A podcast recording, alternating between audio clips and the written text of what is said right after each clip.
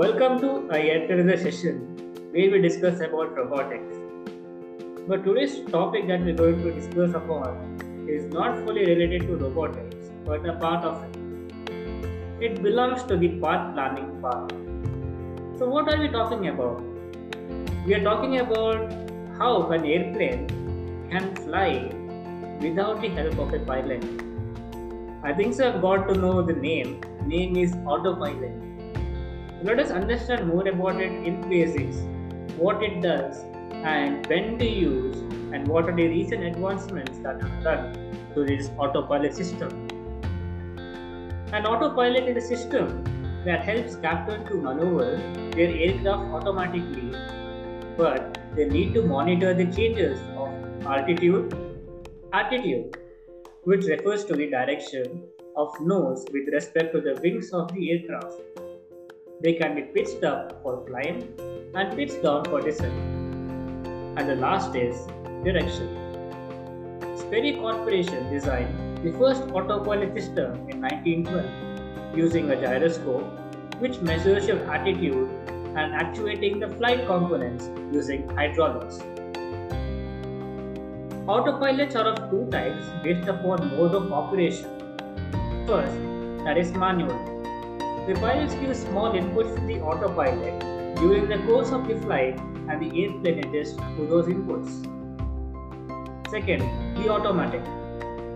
Pilot set a constant attitude and direction on the beginning of the journey and the aeroplane maintains those values in the course of its flight. Based upon axis of control, again they are divided into three types. First, that is one axis. They are used to roll the aircraft by use of ailerons. Second, two axes. They are used to control the roll and lift parameters simultaneously using ailerons and elevators. 3. That is th- 3 axes. They are used to control the roll, lift or pitch and yaw movement with the help of ailerons, elevators and rudder. After understanding what a basic autopilot system is, why do pilots require an autopilot for them to maneuver the aircraft? The primary necessity to implement autopilot is to help pilots to reduce fatigue while controlling the attitude and direction of the plane. If the pilots are controlling the attitude of the entire trip, then even a small degree of change in the attitude or direction can change the course of the flight. So, to reduce those errors, autopilot is a must. If autopilot is so capable enough to go on its own or to cruise on its own, then why do we require pilots for it? Pilot can leave the cockpit, but at least one of them must be present if there is an emergency. When autopilot is set on, pilots of the commercial flights have the freedom to move out of the cockpit. During this period, the pilots can take rest as well because their hands are completely free from the wheel. For smaller plane pilots, where there is a single pilot, they can't leave the cockpit unattended.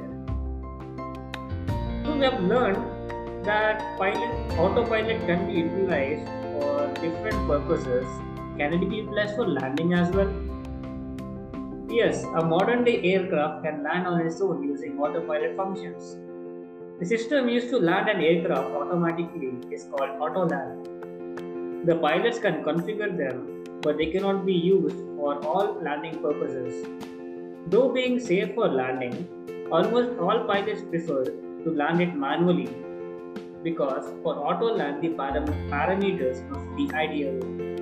And we know that all times the conditions cannot be ideal. It's a good thing that autopilot can be utilized for landing and also for cruising, for whatever takeoff. Takeoff is a crucial time for pilots to set course on their journey and there must be minimal error. The reason autopilot is not used for takeoff is because if there is an emergency like engine failure, bird strike, tire blow, or out of these, autopilot takeoff can lead to a fatal disaster as you need to reset the conditions from the autopilot to the manual which reduces the reaction time for the pilots and hence it can lead to a catastrophe.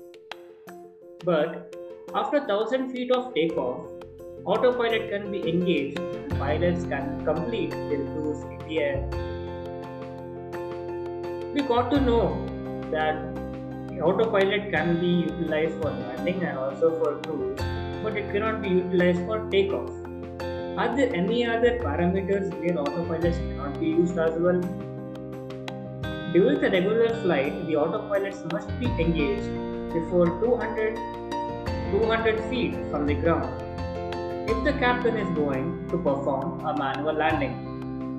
The reason seems to be the same as the emergency in the landing procedure that we have discussed. The ICAO, that is International Civil Aviation Organization, have stated for efficient use of autopilot must be 25,000 feet above sea level. After fully understanding the basics of what autopilot is, let us also understand what kind of new technologies that have come up in the recent time Despite the autopilot being done majorly through mechanical components, now softwares have added a whole new flexibility with the existing technology. The introduction of GPS has significantly improved the path for the flight. There is a new system known as Control Wheel Steering or CWS, which enables the pilots to control the autopilot system yoke mechanism. Based on the angle of view, the autopilot system parameters also change. This is mainly for heading and attitude of the aircraft. I think I've got a basic understanding about how autopilot is working. For more information regarding robotics, stay updated to the podcast. And until next time, stay safe and cheers.